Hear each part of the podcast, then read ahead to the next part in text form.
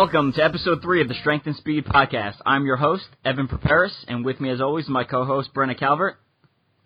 Brenna, you want to say hi? Hey, yep. Hey, everybody. Uh, this is the second time we're recording this because uh, I wasn't recording the first time, so we're gonna have to redo the first couple minutes we had of our conversation. Anyway, if you were listening to the music on the way in, that was by Mark Capaldo and Madison Ambush. Uh, he's one of my friends that I had growing up that used to be in a band, so he gave permission to use some of his music. So if you like what you hear, go ahead and head over to iTunes and download some of the songs. Uh, we're going to be talking about Logan Nagle and the selection today. Uh, for those of you who watched on the History Channel or maybe have not watched it, you may want to watch the last episode before you listen to this recording. There will be spoilers, so yeah, that's just a heads up for that. Uh, this episode is brought to you by Atomik Climbing Holds. Atomik Climbing Holds are great for improving your rig capability or if you're training to be a rock climber or ninja warrior or any OCR athlete, uh, they have something great for you. Brenna, what do you think of Atomik? Oh man, I swear by them. I actually have had trouble and issues with rigs um, recently and here lately. So I am honored to be sponsored by Atomik Climbing Holds with Conquer the Gauntlet protein. Um, but I would recommend going to them. They have everything from wall holds to pull-up boards to different shapes of balls, cones, you name it that you can hang from, say, if you want to make a home gym, hang them from your ceiling. Um, also, you can use them at the gym, uh, interchange them on rigs there, get your practice in one way or another, and you will not have an issue with rigs this year. Also good for, you know, ninja stuff, not just OCR. So definitely check out Atomik Climbing Holds. Yeah, if uh, if you do end up placing an order from them, I would definitely head over to their discount section. Sometimes they have free stuff when there that you can add to your order. With uh, it's a pretty good deal. Yes, make sure you check that out. I forgot to the last time I ordered. Yes, likewise. Missed out on the good stuff. Anyway, uh, today we have Logan Nagle. Most of you know him as number 19 from the show The Selection on the History Channel. I know him from the Strength and Speed Developmental Team, which I met him over the last year and got to know him. He also finished third at a hardcore mud run, has won a couple of Noob Sanities events, one of the permanent obstacle course facilities in New York, and he finished 15th at World's Toughest Mudder, covering an awesome 80 miles. Logan, welcome to the show. Hi, thanks for having me. Congrats on um, World's Toughest Mudder. That's amazing. That and obviously on the selection because that's what we're here to mainly talk about. So. Thank you. Yeah, that was Logan's first World's Toughest too, which is very impressive. Such a high distance. That's that's crazy. That's awesome. Thank you. So, um, Logan, the main thing here, um, we wanted to talk about the selection, the History Channel's TV show. Um, some might not have seen it yet. Please, can you briefly just describe for us what exactly the basis of this TV show is? You know, what are what are people going to be seeing? What's the synopsis of it? Sure. Uh, the selection is a social experiment that was put on by the History Channel. It takes 30 civilians with no military experience and puts us through different uh, training courses and different uh, experiences that our six instructors would have gone through during their selection processes to become special operations soldiers. And it's testing to see if we have the ability to carry on and push through, adapt, overcome.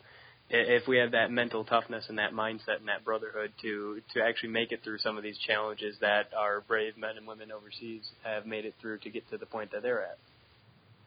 Wow, amazing. You did obviously did a phenomenal job. You're one of the four of the 30 people. 30 people started, four people finished. You're one of those.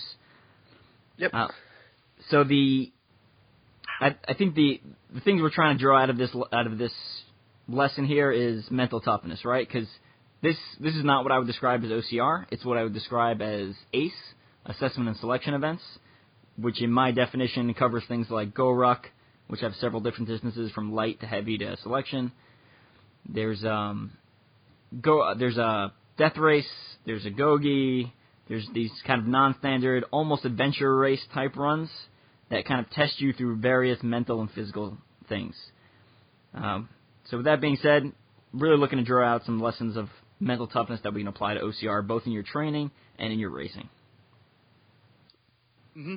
It uh, it certainly was by far the best and worst thing I've ever done, and just buying away, there, there's nothing I can even compare it to in terms of difficulty and just the amount of stress that was placed on the mind and body and emotions. It was it was in a league of its own.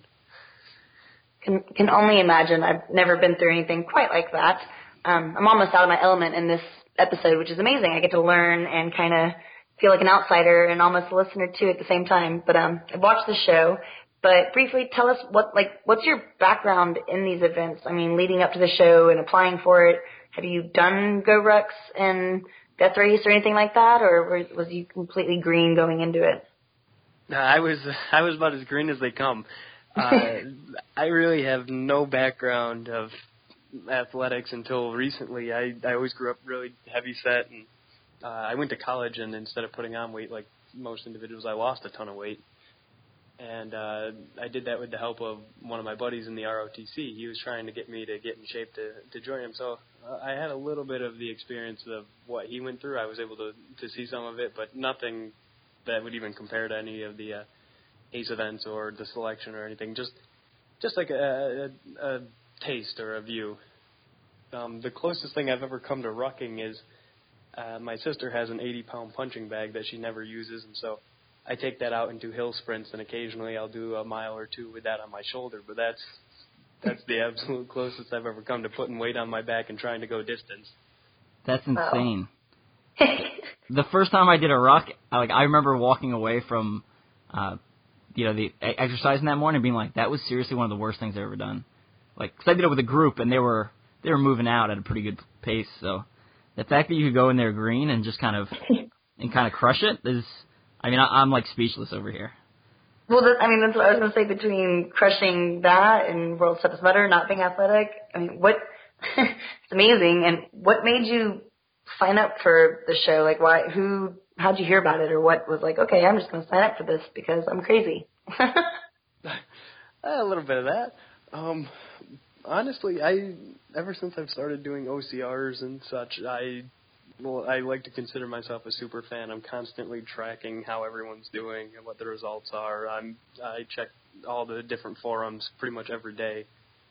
And uh, after uh, I saw people like Hunter and Cassidy start winning shows and whatnot, I started seeing different applications come out, and occasionally they'd get thrown out on Mud Run Guide or Obstacle Racing Media or other sites like that.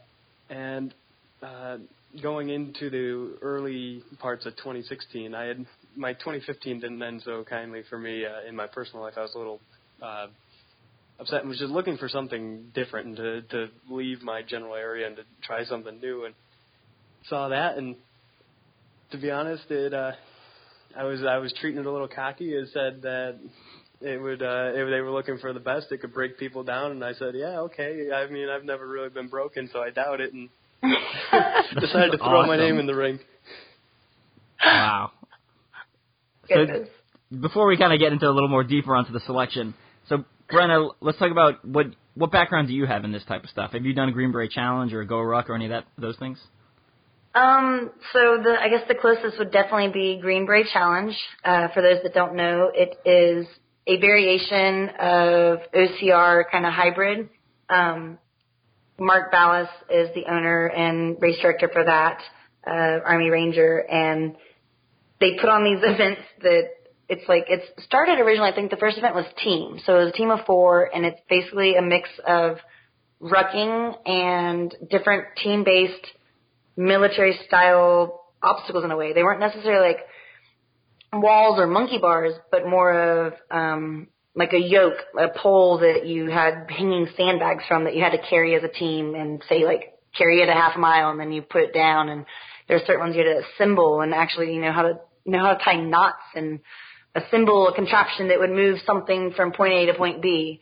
Um, so I signed up and I did that as a team. Uh, did a girls team and won that in Atlanta. It was actually amazing at this Guardian Center, which was like used for the CDC training of evacuations and things. So there's flooded cities and I mean, it was amazing, but it broke you down and it was the first thing I'd ever done. I love heavy carries and moving heavy things. So I thought I'd breeze through it and there were moments where I did, but then, I mean, just the teamwork and having to deal with like height differences and things with carry, it was just crazy, but amazing and I fell in love with it.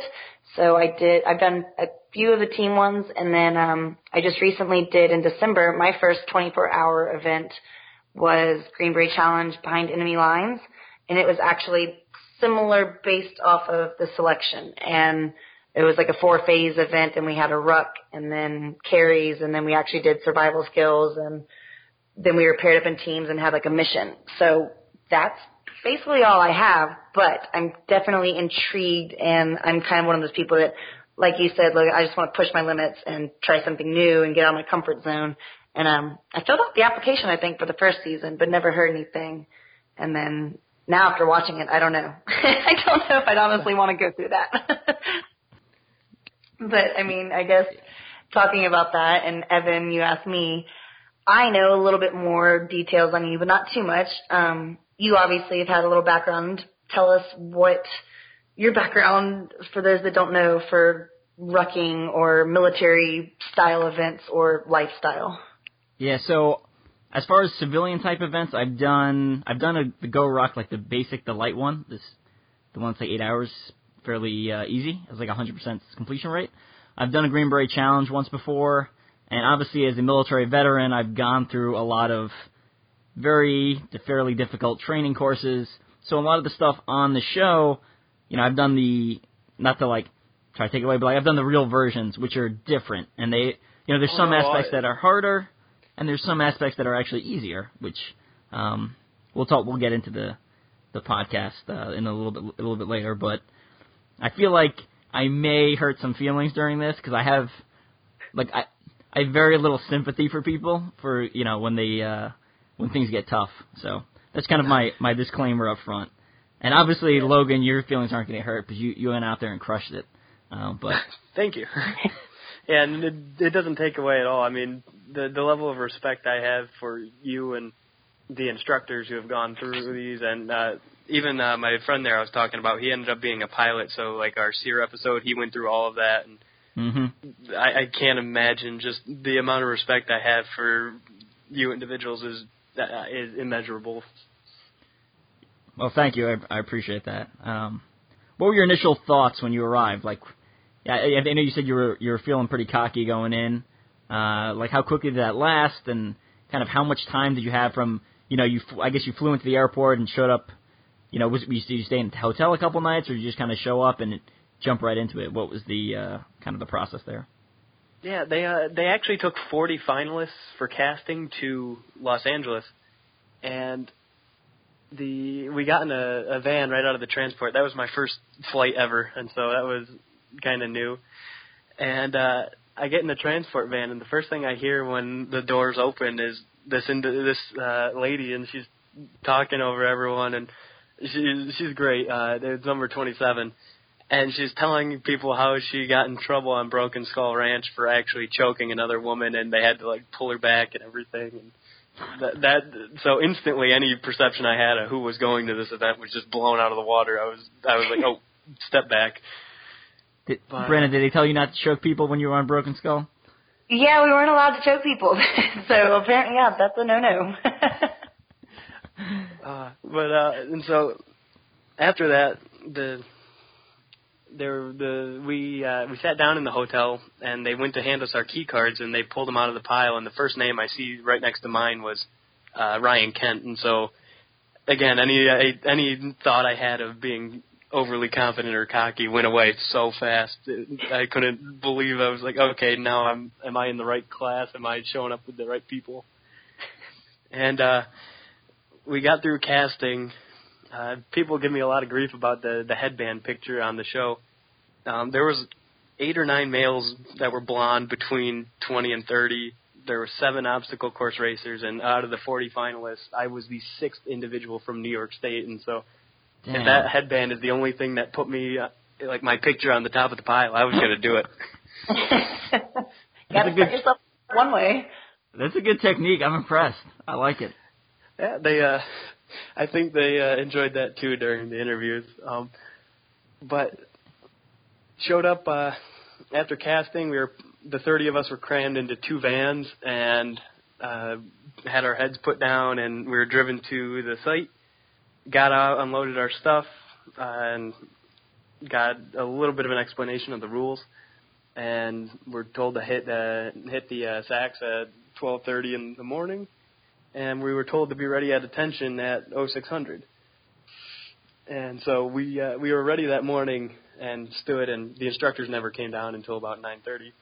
But we uh, the whole time we were standing there, I kind of knew that they were going to do something like that, or that would be expected. And so I, I I'm preparing myself for whatever beatdowns to come, and I, I'm kind of looking around and seeing other people's reactions and I, I'm not to be judgmental. I'm looking though, and I'm placing myself above some, and still trying to step back from others. And the the cockiness went away after about eight or nine hours of the the first beat down there.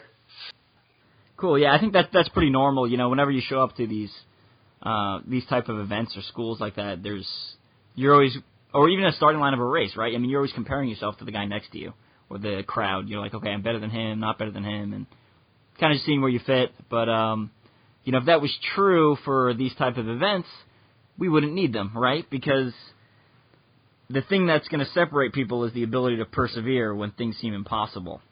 Um, you know, if you could just do a physical fitness test for th- these military special operations units, and that would determine who's on the, you know, who makes it and who doesn't, then that's what you do. Like the reason we have them is because it it really tests that mental capability.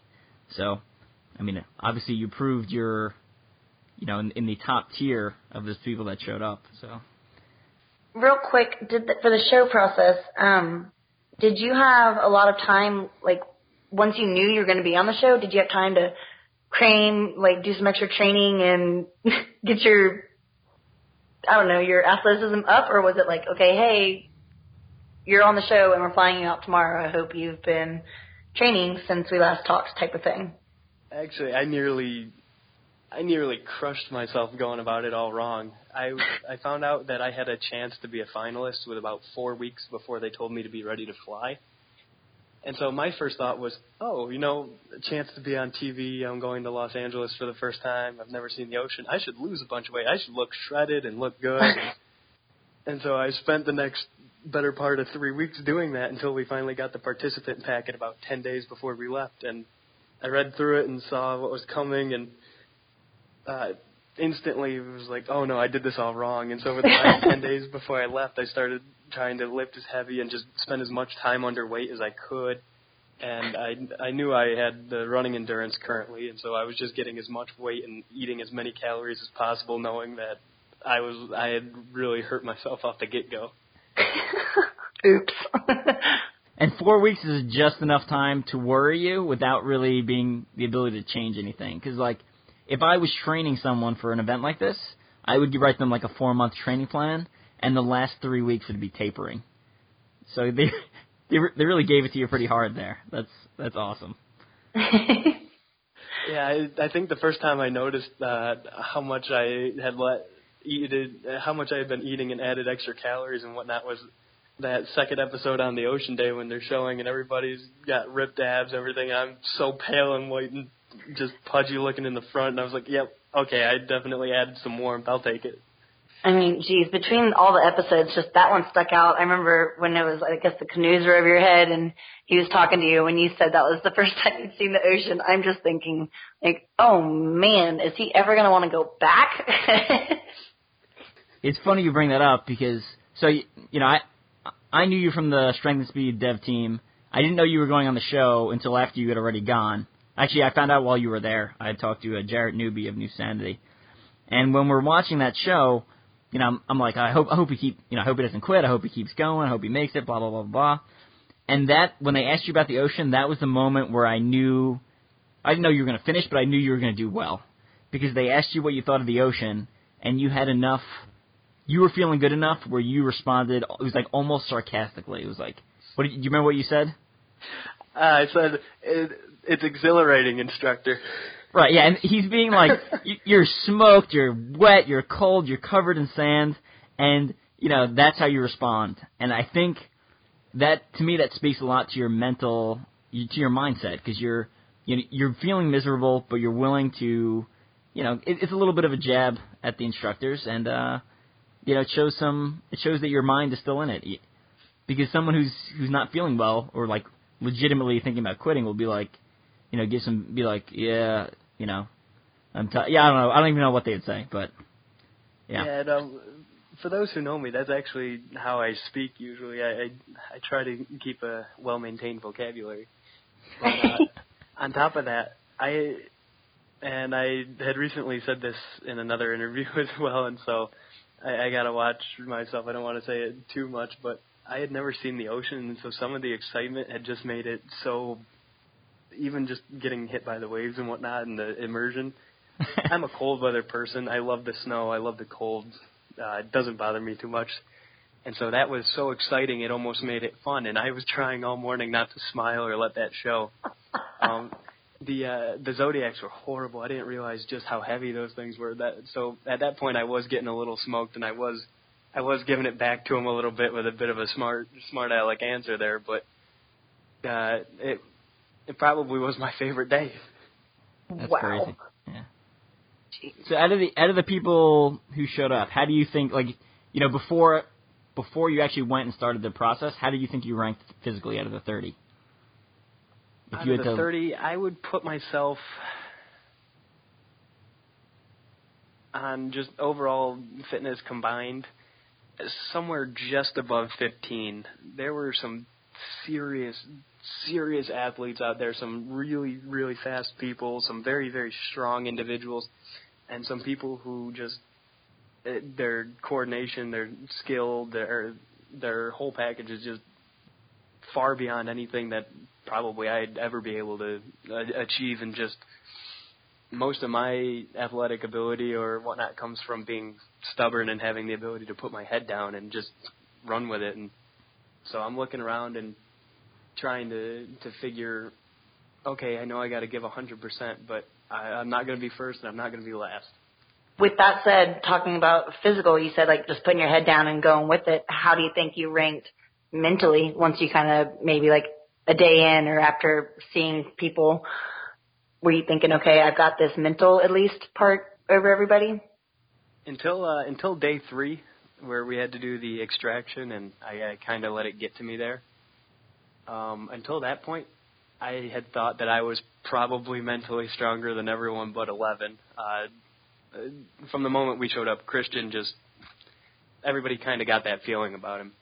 Yeah. But at that point, I'm looking around, especially like on the ocean, and uh, or even during that the uh, what they called the shark attack, that first uh, beat down there.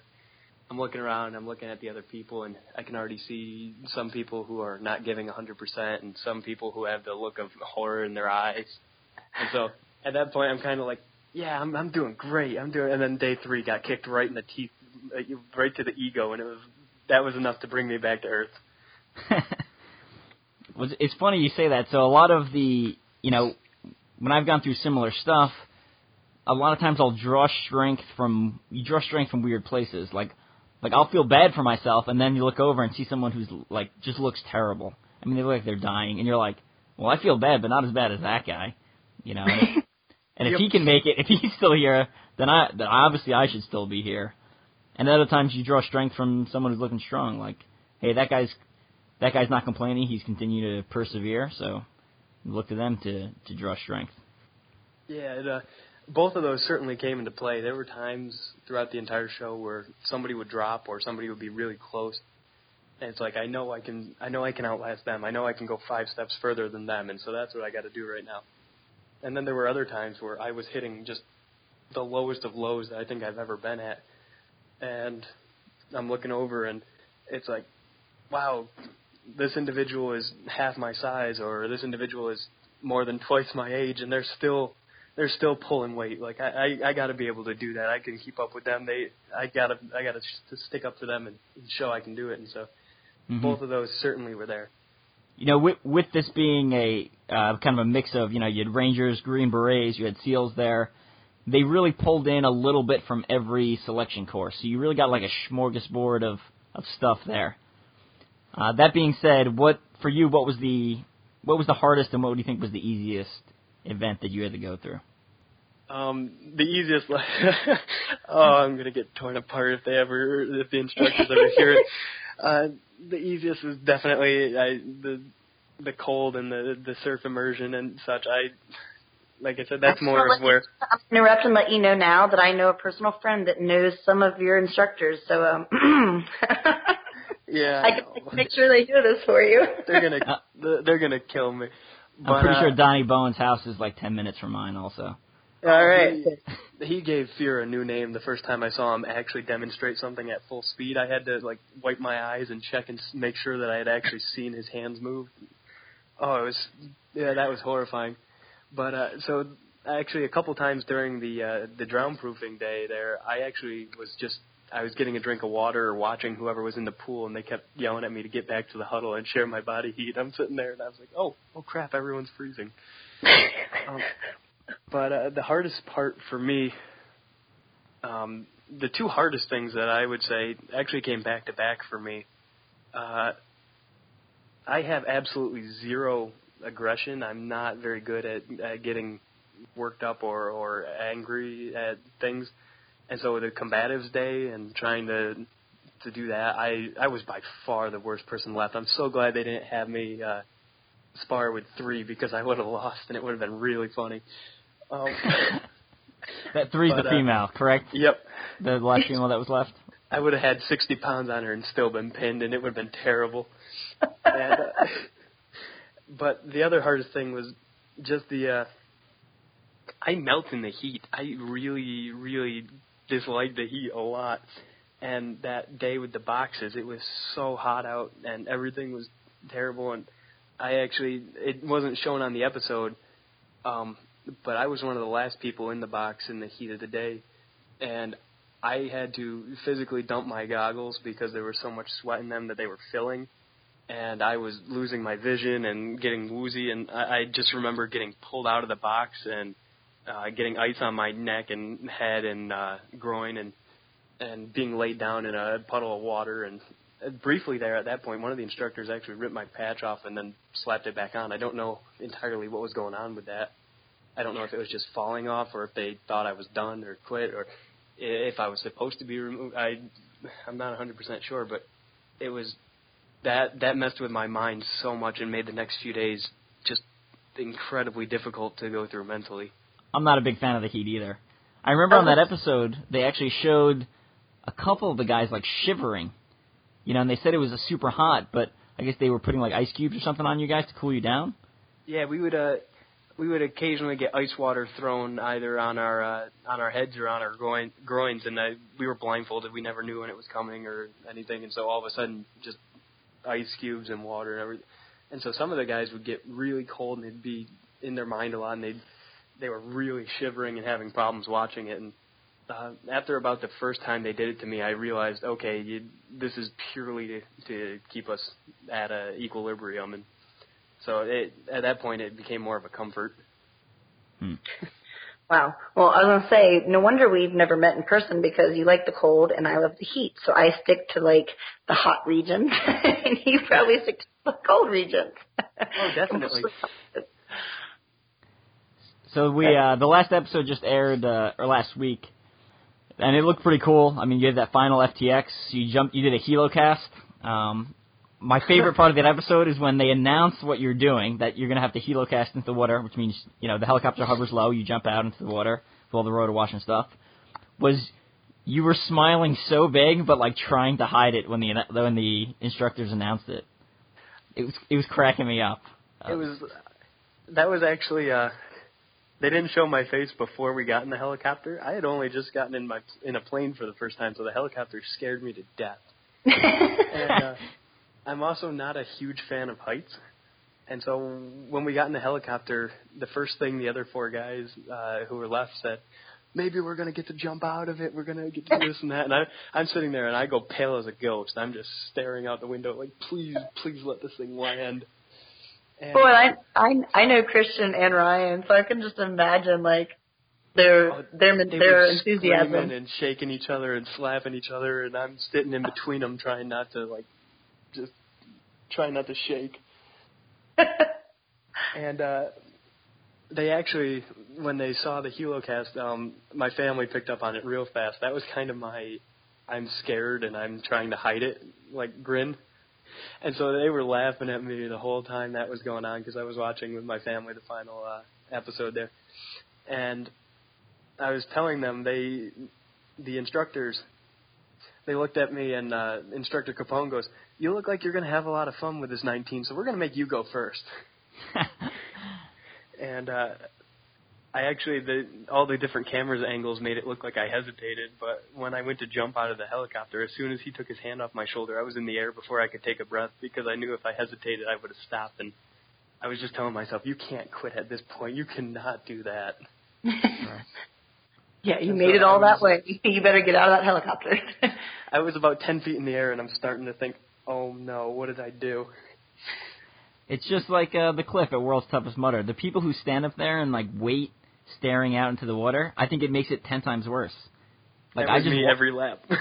was it really? Like I just walk up and I stand like maybe five feet back from the edge, and the second he tells me I'm good, I just run off. Like I don't, I don't hesitate. I don't do anything. I could have just like cold water. You gotta just jump in, go quick. between my uh I think it was nine nine laps or ten laps I hit the cliff. No, it would have been nine. Um between my nine laps I am pretty certain that I could have saved about twenty five to thirty minutes off of my time if I had just gone and taken the first step instead of sitting there on the edge. You got to make your body move before your mind knows what's going on. Oh yeah, definitely. Yeah, same thing goes for jumping out of helicopters, jumping out of planes, all that stuff. You don't think about it, you just do it. You'll be all right. Uh, I'm okay with that for a while. We'll see the next time it happens. Oh man, see, I'm I'm dying to go skydiving. Like that's what it's on my bucket list. Maybe for my 30th birthday this year, that's what I'm gonna do. But like, I'm I want to jump out of a plane, big time. I wish you luck. I'm I'm gonna stay here on the ground. See, I've flown my entire life. My dad's a pilot, and then I got to ride in a helicopter when I won Battle Frog, South Carolina. They like actually took the winners in the helicopter ride. So, again, we're complete opposites. but that, that's like that to me was exhilarating. Back when Battlefrog was crushing it and just dropping cash like crazy. Investing. And Yeah, that's why they're that not merit around. no, go I was ahead. gonna. Are you just say? Do you have to take off? Yeah, actually, I was. Yep, that's what I was going to interrupt. um, I do apologize, everybody. I just got back in town. Got to go pick up my puppy dog. So, um, uh, uh, thanks for having me. And Logan, it's been amazing chatting with you. But um, you guys carry on. I'll miss you. And um, thanks. And I will check you, check everybody for the next podcast coming up. Thank you very much. Hope to meet you soon. Yes, sir. Later, Brenna. Bye, guys. All right, so Brenna just dropped off the call, so it's just me and Logan now. We're going to talk a little bit more about the final event, uh, talk for a couple more minutes, and then start wrapping it up. So that final FTX, uh, again, I thought I thought that was that was done very well. I thought one of the things I liked about you is when they put you in the box. That's that during that last event, it looked like you went to sleep. Did you purposely go to sleep, or were you just exhausted, or you know, was that a thoughtful move, or what was the deal with that? That actually was thought out. We uh we had been cycling through the boxes the entire time. They didn't show it, but that uh the individual who picked us up from the beach had been uh in, in pulling people in one by one in and giving a, a more advanced advanced interrogation, trying to get like what our mission was and what our objective and all of that out of us. And so we would keep cycling who was in the box with who and which boxes we were in. They were all different sizes and slightly different shapes. And uh when finally they stopped gathering us for a bit, we started to try and get to the locks at the top, uh, like they showed uh, Christian doing uh, number 11 there. Mm-hmm. And uh, I guess what had happened earlier in the night was 11 and 2 were angry and they had kicked at it when one of the uh, captors went to re-screw the box and it bent it a little bit at the top. And so they, no matter how tight the captors put it, they could they could keep getting their hands out. Uh, our box that 17 and I were in was too tight to get our hands through. Either that or our hands were too big. Um, but we we couldn't get our hands through to the screw. Okay. And se- 17 had actually said, "We got to kick the walls out. We, I, I want to. We're going to break this." And I thought about that for a second, and I knew his legs were already hurting. He'd been saying for a day or two that they were going numb. And all I could think of was the the walls weren't exceptionally thick, and the I don't know what quality the wood was.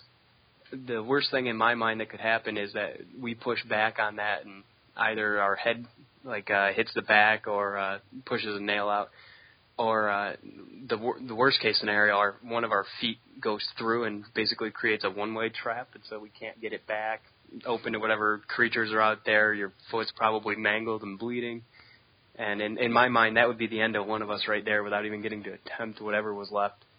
And so I I convinced 17 to that we should let it sit and not kick it as much. And after that, uh, we when we started to realize that nobody was moving as much, uh, our box was separated a little further than uh, 12 and uh, 11 and 2 were. So they could whisper back and forth. We had to yell, and when we heard that they were staying put for a while too, I I decided, okay, I'm going to see if I can try and get any rust out of this.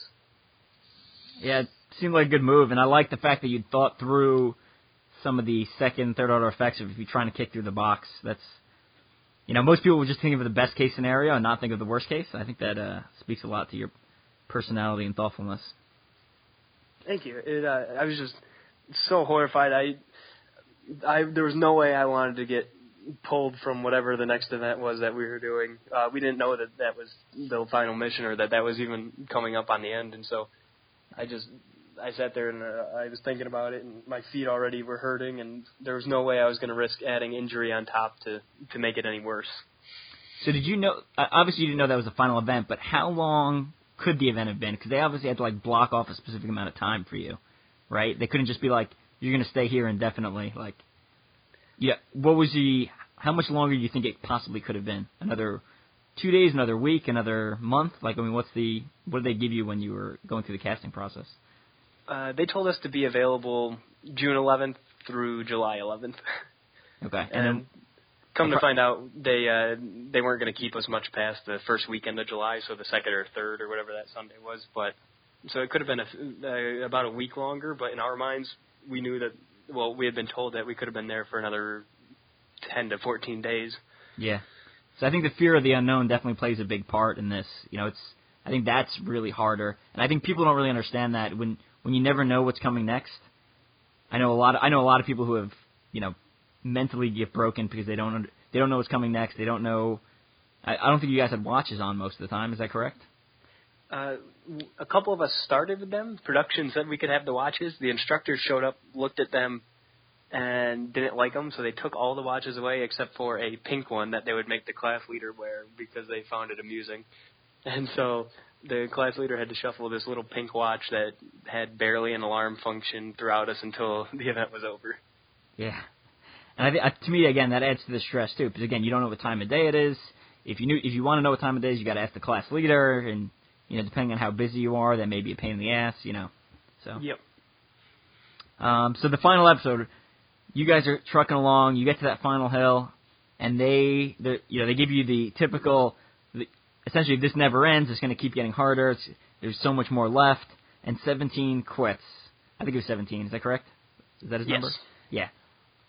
I was shocked. I could not believe that he quit at after all that you guys have been through. The threat of more physical activity made him quit, and me sitting back here on my couch, I was completely blown away.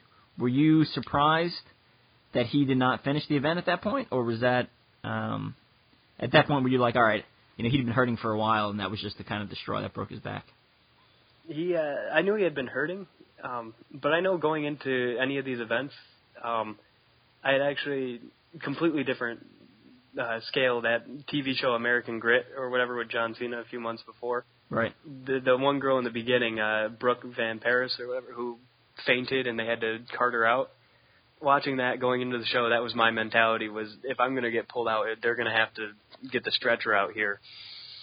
And so going up that mountain, I, I should have been pulled. They gave us those water bottles to urinate in so that they could check and make sure we weren't dying, and I had it in like six hours. And, Wow. Uh, I, you can see it in the scene where I'm laying down and talking to myself in the dirt. That there's just an absolute line in raw, like just a four-inch line of salts across my sleeves and chest. And I had sweat out everything and was basically, basically going delirious from the dehydration and heat stroke. But it, uh, I, I was, I was just climbing up that mountain. I didn't know who was in front of me, who was behind me. I was maybe a third of the way up the mountain, and Ryan ran past me heading down number 12 there. And uh, I got up, and I guess I waited underneath that shady tree so long that the the medic ran up the hill to make sure I was still breathing because I couldn't get the mic out of my or the our we had a walkie-talkie in case we wanted to quit, and it was in our bag. And they, I guess they were radioing me to check if I was okay, and I couldn't. I didn't hear it, so I was never answering it. And so they sent the medic running up the hill to come find me. Oh wow. But I I- got down to the bottom of the hill and saw that 17 had quit um, because 11 and 2 had told me on their way up, and he actually ran, uh, not really ran, but kind of limped out of the uh, the van that they were trying to get him in to leave, and came over and threw his arms around me, and I was so dehydrated I couldn't make a sound or uh, tear or anything, but I was I was pretty worked up at that point, and just I, I was so shocked that I, I didn't know what they had said, if they had pulled him, if, what had happened. It just, I, I just knew he wasn't there. Backing up to one of the things you earlier said, I love that the fact you said they're going to have to carry you off in a stretcher. Because when you go into these events that are super hard, I think that's the mindset you need to go in with. You need to go. You need to say, "I'm going to keep going until it becomes, you know, until not until it becomes so uncomfortable I can't handle it. It's until I black out and someone carries me off the course." And I use the same mental attitude when I go into sort of any training event or World's Toughest Mudder. I go in there and it's like, all right, you know, you can carry me off the course if you want to, but otherwise, other than that, I'm not stopping. So, I mean, I can be moving fast, but you know, not going to stop. Yeah, I, uh, I actually questioned my resolve on that at one point. Um, after I got down off the mountain, was on that final run again. About the same point where I was talking to myself about my heart rate, uh, I started actually feeling like my kidneys hurt, and um, I had stopped sweating maybe uh, two hours before, and I had drank probably six gallons of water in the in between, and I just I, I I didn't know what was wrong with my body, and eventually the hydration started again, and I about halfway up that mountain, uh, that last walk, I was able to start to to bring the heart rate down and feel like a person again. But it was just there was a time period in there where I thought that they were actually going to have to to get the stretcher, and Yeah. at, at that point I was kind of questioning like, I, like, am I is this really worth it? Am I really doing the right thing? And I'd, uh, I guess I had to take a step back and go into autopilot at that point, and somehow made it up the mountain.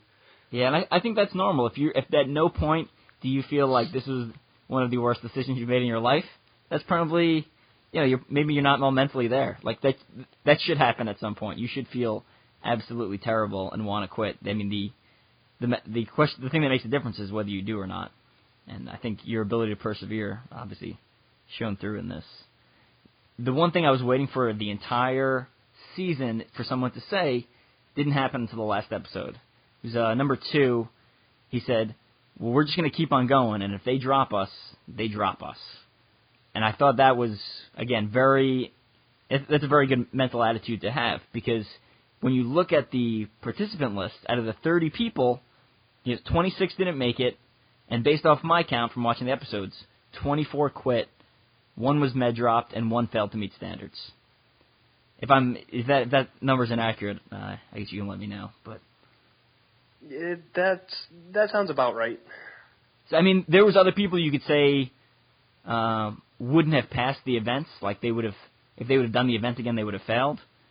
Um, but they didn't. They didn't. They. The, point I want to make is they self-selected. They decided that I'm not good enough. They did not tell the instructor. They didn't wait till the instructors to tell them they're not good enough. And if you're setting your own limits, I think you're setting yourself up for kind of long-term failure. You're never going to reach your maximum potential. They they they certainly didn't make it easy, uh, especially as the two things that the entire way through that the instructors and I, I'm sure I'm sure you're familiar with it. But as soon as they saw too much confidence, or as soon as they saw weakness, that that person was instantly at the top of the uh, the hit list. Just either of those, and and they pounced. Yep. And so as soon as they saw that you were weak in an event or uh, that something was going wrong, they were they were putting every extra stressor they could on you. Like uh, the day I was made team leader, I actually, I after the tear gas in the ocean and everything, I had uh, a sinus and bronchial infection. I had to take two rounds of uh, antibiotics to clear it when I got back, and uh, I had no voice. And they made me team leader. I couldn't even answer them to tell them uh, I accepted. Hmm. I don't know how they got the audio from that. They must have put a lot of work into it because for three or four days I couldn't speak. Oh wow. You know, if you were if you were going to be the, one of the people who self-selected themselves out, you know, you could have seen your performance at that uh was it that team event where you were the leader and been like, "Oh, well, I didn't do so well. I should quit." Or I think you failed the, the rope climb, right, with the weighted vest? Is Yep. that correct? Yeah, and I mean they were saying they were going to drop people basically for failure to meet standards, but you didn't. You kept on persevering. Yeah, I uh it's actually my mom says uh because I when I finally told her I was applying for a show, she's like, "Well, if they ask your qualities, make sure you know they know you're perseverant to a fault." I, I I've kind of always been that way since I was little. If I if I wanted something or if I it, it was something that was a goal of mine, uh, it didn't matter what the the cost was or what the the damage was that came with it. It just I I knew I had to get it done. So that's kind of been always the way I've acted. Yeah. I mean, that's the type of people the you know special operations of the military is looking for. You want some be- people who are so stubborn and so have so much perseverance that even when something seems impossible, they're willing to say, "All right, well, I'm just going to keep going until you know I hit mission failure." The kind of the extreme examples, the ones most people know from movies and from you know big stories, is you know Black Hawk Down, right? The helicopters crash. They're stuck in the middle of Somalia and Mogadishu. You know, they can't go anywhere. You know, eventually they fight through the night. They're still alive. Their rescue convoy shows up. There's not enough room for all the soldiers who were staying there overnight, and they had to run out of the city the last couple of miles. You know, at any point those guys could have, qu- you know, if they would have said, "I all right, I quit." You know, there's there's no option to quit there. Um, And the same thing goes with the other kind of the big high profile one is the you know the Bin Laden raid. Uh, helicopter goes down. You know you're stuck in the middle of Pakistan. You know reinforcements are very far away, so it's it's really not an option. So that's the I think that's what they're looking for overall. Yeah, and it just, I mean, what we did, eh, it was probably the first event in my life where I was ever comfortable saying, okay, I, I finished or accomplished something that other people might not have been able to. But even at that, with everything we've been through and the stories and the, the way they talk to us and explain things, we knew that we were nowhere near the actual level or the actual experience, and so none of us ever had that confusion, or none of us were ever trying to say, "Oh, look, I, I've been there, I've done that." But we just the, it's it's hard to explain just how much of a different perspective and how much respect we came out of that experience with. Yeah.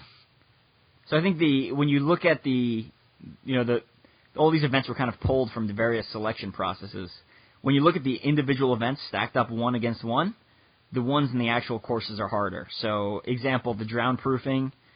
You know, in the real one, you I think you have to bob for a while, then you do like you actually swim or you do like a 50 meter swim with your hands and feet tied. Yep. Then you start bobbing again. Then you're supposed to do a front flip. Then you're supposed to do a back flip. Then you're supposed to Yep. retrieve uh, goggles with your mouth. Yep. So, you know, the actual task for the SEALs or the uh, combat divers that have to go through that is harder. But I think what people, again, the fear of the unknown plays a larger part in your scenario because most of the military selection courses and processes, they change, but they don't change drastically. Um, so guys going to them generally have an idea of what's going on. They don't know the order of events necessarily. They don't know how far the movements are going to be or how many hours of sleep they're going to get. But it's a you you kind of have an idea. Versus you guys went in there and it was just like it's a fucking crapshoot. You don't know what's coming. So I, I do give you guys a lot of credit because the variety of tasks you guys had had to span, you know, covered stuff that the SEALs go through, stuff covered stuff the Green Berets go through, and covered stuff the Rangers go through. Kind of all mixed matched into one big event. Yeah, and it was it was really exciting to get all the different perspectives and all the different stories and uh, just the six different instructors for as similar and cohesive as they were, just instantly, and it, it definitely comes from that brotherhood that they've all gone through that that same level of experience and, uh, for lack of a better term, that same level of hell, Mm-hmm. and just they were each very very different, and they had their own perspectives and ways to to go about breaking and building and teaching, and so every time that something changed a little differently or came up a little differently, uh, we got to see a little bit of insight into what, the way they processed and took it, and it, it really helped out in some cases, and in other cases, it made you just kind of look at the individual and be like, Are, uh, "What? How? How in the world do you expect us to think like that?" Interesting. Uh, I think some of that's reflective of their communities. So the each of those communities has a different stereotype associated with them. So I think you you probably got a little bit of each stereotype, plus a mix of their own personality. So you probably got a, a nice uh, swath of the special operations community there. Yeah, they. So- uh, it was really exciting, and I just remember all the time hearing the uh, the army guys talk about the the seals and their hair products and listen to that. Yeah, that's that's 100% accurate. that. That stereotype is 100% true. I, I will I'll, I'll back that up. gotcha.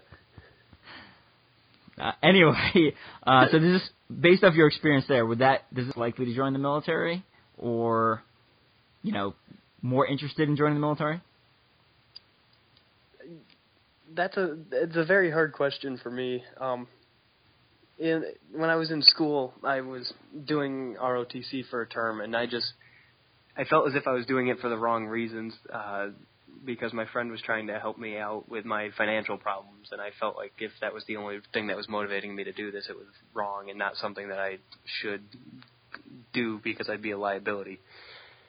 Um, and then after going through this experience and and getting a new perspective on it and and a new respect for everything, I'm certainly more interested and and I, I give a lot more credit. I'm a I, I'm certainly more intrigued, but at the same point, I I realize where where my weaknesses are, and they're they're big and they're part of who I am. It's hard to overcome, like my my lack of aggression and my I hesitate, I I freeze, and those two things alone is such a major liability if I were on the line with somebody Mm-hmm. that that that's enough to make me think not of me but of of the guy next to me like i i don't want to be a fault for them and so i'd be interested but i i know there's a certain line that for me personally i would be more i would be more of a liability than an, a help Interesting you say that. So I think, you know, I think everyone ha- obviously everyone has their faults, and you know the guys who, so the instructors look they look awesome, right? Because they're they they went through selection a long time ago. They're they've been they know what's coming. They're physically fit now, and they've had those life experiences. You know, some of that's developed over the course of one the training cycles you'll go through, and then two the deployments you go through. So as you go through more deployments and more training cycles and uh, more processes and stuff like that, you you get you transform. You'll become a different person. So um, I'm not not trying to do a recruiting pitch online, but I will say, you know, I will say that if you think the guys who run the selection programs come into the programs like quote unquote perfect or don't look like dog crap going through it, then uh, you know it's just not true. You know, ev- everyone everyone looks like crap when they go through ranger school. Everyone, everyone's Yeah. falling asleep, standing up. It, it, it's complete. It's a complete disaster in there. So, um, uh, a couple more questions and then we'll yeah we'll wrap it up. So, you know, as people quit, did you did you still think about them, or did you did you kind of reflect on that, or you know, what was your thoughts as people were quitting and you were still standing there? Um, there was a there was a few that that got to me. Sometimes I'd see individuals quit or leave, and uh, not to be on, uh, like not to be rude or anything. I I appreciate everyone who was there. It was they they're a good group of people, but sometimes the individual would leave, and I I'd look and I I either just kind of didn't think about it or just was like okay all right and I, I knew that would be roughly where the line was and just kind of went. And then other times, uh, I'd look and there was an individual who wasn't there that I, I didn't realize wasn't there, or was somebody who I thought would go further. And yeah, and some of those were they rather shook me, or or I was going through something mentally similar, and then I, I got spared, or not necessarily spared, but I got a, a little bit of a reprieve because somebody else beat me to it that that thought of quitting. Like uh, the one that I'm specifically talking about there was uh, the day that three quit, and I I don't think that the show uh, that was on TV entirely did it justice. Um, when three pulled off her patch, not only had we done uh, morning PT and then the two rucks and come back, we had been doing the uh, the different push-ups and whatnot inside of our barracks for about 15 minutes, 20 minutes instead of the three on camera, and then we went outside and dunked, and we were going through a grinder for a good 15, 20 minutes of just very, very high stress and everything. And uh, I mean, she she was out there a long time before she pulled that patch. And on top of that, they had given us, they told us to go rest. I had had been so exhausted, I fell right into a deep sleep and got woken up half out of that and dehydrated and nothing was working. My mind wasn't on. I was all sorts of stressed and messed out and just completely in the wrong frame of mind for that beatdown at that moment. And that was probably the closest I ever came to pulling off my own patch because I just I couldn't realize and couldn't get myself to settle down at that moment being half awake and cramping and mm-hmm. dehydrated and just so utterly exhausted from pushing that run as hard as I can. I came in that first or that uh, second ruck when we went right out and did it again in the heat. I was right behind uh, right behind Ryan for that, and sometimes that was a bit of my ego trying to keep up with him, and other times it was me trying to push myself. But in that case, all it did was break me down, and yeah. And so, like in that case, three quitting really messed with all of us, but it it kind of gave me that, that second to breathe and almost gave a second life in that respect. Hmm. So what I found is some of the, you know, uh, courses and stuff I've been through, you know, when people quit, sometimes it, you know, they think like, oh, well, I'm just going to quit because that's a personal decision I'm making. But it, it's more than that because so there's only so many. There's a finite amount of instructors and a finite finite amount of candidates, and to me, that every person that quits, that's more one-on-one focus, which to me makes it a little more challenging. So the as you get down to those smaller numbers, I think that you know each person suddenly becomes exponentially more important because they're you know deflect uh, when you're in a large group, you're everyone's kind of deflecting the you know the focus around versus when there's four of you. There's there's yeah. not there's not many places to focus on. You know, it's you or the guy next to you. Definitely the the hardest time period was that those few days between when we were at uh I think it was the the evasion and then the SERE exercise that they did with us started when we had 14 people.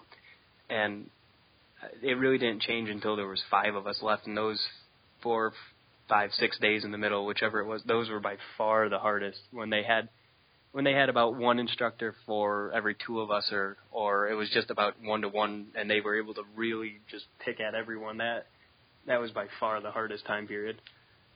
Yeah it uh I, I like one of the things you said earlier again uh, kind of rehashing it. You know it's kind of about the guy next to you. So you know when things get bad a lot of times you can look to the person next to you like i said for strength or you know you can be like all right well if i quit then the guy next to me is going to get screwed because now, you know, may, now maybe that we still have to carry the same amount of weight, but now it's spread out. But there are only you know four people instead of five or whatever it is. Um, so one of the last things you said on the show was uh, I came looking for answers about myself, and but I walked away. And I'm going to paraphrase here, uh, basically with so much more. Yep. So I think that kind of I, I feel was a great kind of ending for your your segment on the on the series. Have you heard anything about a season two? Because I know I'm sure there's listeners out here that are very interested in applying, or um, yeah. I have not heard anything solid on a season two yet. Uh, I've heard a couple of rumors, and so I'm not sure the validity of them, and I, I wouldn't want to spread anything false. I know there was a casting advertisement a couple months ago for season two, but they were waiting to see how the the ratings and the uh, feedback and everything from the first one was, and so I, I can't say with any great certainty uh, anything about season two yet, but I can certainly say that the idea has been tossed around considerably. Cool. Well, I guess uh, keep following the OCR pages, and we'll I'm sure we'll see some some announcements at some point, whether there is or is not a season two. Uh, for those of you who are listening to this and want to know more about the uh, actual selection process some of our special operations soldiers go to, there's a couple of good books you can pick up. Dick Couch has written several books that in detail explain the selection and training processes of like the Navy SEALs. I think that one's called Warrior Elite. Uh, Special Forces is called Chosen Soldier. The Ranger one is called Sua Sponte. Uh, there's also several TV show, shows and documentaries that cover the event. So Discovery Channel put one out about BUD/S, uh, Basic Underwater Demolition School, or SEALs, that you can find online. Uh, making Surviving the Cut, one of I think there was a History Channel show. I'm not sure, but they they cover a lot of the selection events. And then a Discovery Channel also had one called Two Weeks in Hell that outlines Special Forces assessment and selection, uh, which is not actually two weeks. Sometimes it's three, which is kind of interesting. Anyway, that kind of wraps up the show. Uh, Logan, is anyone you want to specifically thank or sponsors you want to plug, anything like that? Uh, just I appreciate everything you've done for me with the Speed and Strength Development Group and uh, all the help that you guys have given me. Uh, as always, my friends and family at Noob Sanity. Uh, definitely uh, 17, 2, 11, and 12. Uh, those guys I'm in constant contact with, and guys, they've helped me through a lot lately. And so, it, it, even with the stuff we went through, it's a, a, a real little brotherhood there. Yeah, it's awesome. I'm I'm glad you had that great experience and glad I've gotten to know you over the last year. Uh, if anyone wants to hear more, I actually wrote a great article about quitting that's going to be on Complete Human Performance. Talks about some of the stuff we talked about in this episode. And I'm obviously I'm biased because I wrote it, but I think it might be one of my best articles ever. So make sure you check that out once it gets published. Uh, either follow me on Facebook or follow my Strength and Speed page, and I'll make sure I share that. Uh, my the uh, first Conquer the Gauntlet race is coming up on Houston on March 25th. So if you're in the Texas area or you want to travel to a race, I highly recommend that. Logan, you got any races coming up? Is your first race of the season? Uh, my first race is this upcoming weekend. Uh, I'll be up in Shale Hill, Vermont for the eight hour polar bear challenge.